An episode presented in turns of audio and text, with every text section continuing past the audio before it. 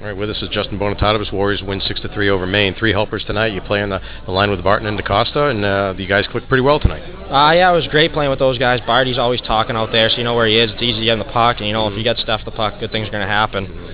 You had a couple nice assists there. Can you talk about uh, the the three plays that you made? Um, First of all, uh, no, Chris Barton's goal that made it two to one in the third period. Barty's goal, I think I was just honestly, I think I just chipped the puck back. Somehow he got it. I was just screening the goalie most of the night. Those two guys, I just let them, you know, do their thing. I just tried to get in front. And then you have the other goal. Uh, I know that you were the guy. Uh, you were the guy right, setting up behind the net when when DaCosta got it and went up ice, right?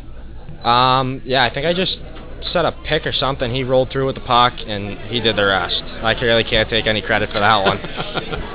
Um, you guys, obviously, you've- had a number of times this year come into the third period in close games, and, I thought earlier in the season you had those close games, and maybe you weren't able to find a way to get it done. You had the games out of North Dakota, for instance, and you had the close loss at, at Wisconsin. Uh, UNH came back to beat you here, but then the last few weeks, it seems like when you guys have been in a close game in the third period, y- y- you've known what to do. I mean, is, is there something that's happened over the season that, that's developed to, to to enable you guys to learn what, what it takes to win the close games? Yeah, I think you could all even relate it back to last year. We lost so many one-goal games. We have all these guys come back. We know what it takes now. We have a certain confidence in the room. We're comfortable. We're going to win every game we play. We can beat anyone. So we just know, like tonight, they come back, tied up after took a two-goal lead in the third, and we just kept on coming at them, coming at them.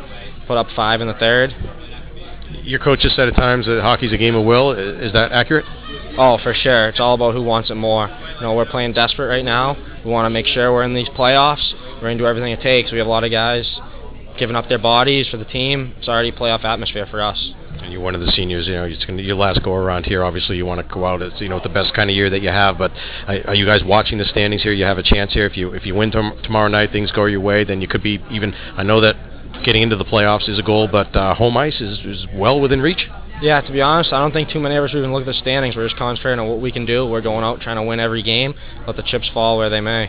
All right. Thanks. Congratulations. Thank you.